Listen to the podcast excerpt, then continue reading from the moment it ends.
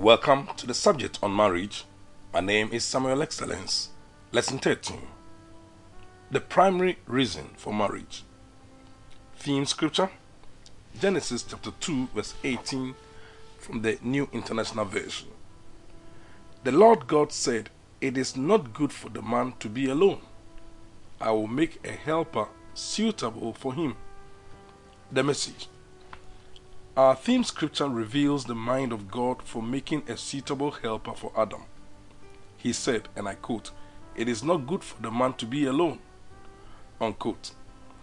Once we grasp what God intended to achieve by giving Adam a suitable helper, we'll be able to appreciate the primary reason for marriage. Aloneness is not the same as loneliness. Alone means all in one. Adam was not lonely, he was all in one. The rib God removed from Adam to form Eve was initially in Adam. So Adam was himself plus Eve all in one. But when God formed Eve out of that rib, they became two because two are better than one. Ecclesiastes 4 verses 9 through 12 from the New King James Version says, and I quote, Two are better than one because they have a good reward for their labor.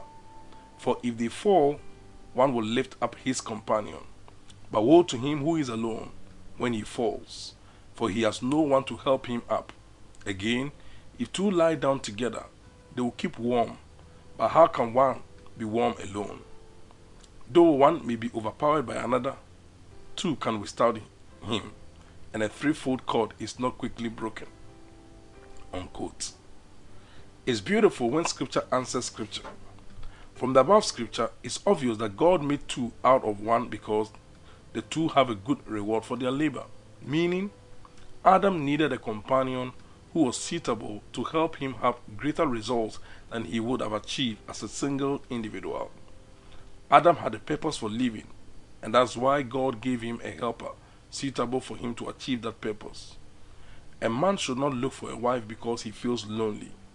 If there's no purpose for living, one can be married and still be lonely. A man should look for a wife because he needs a companion to help him achieve a purpose.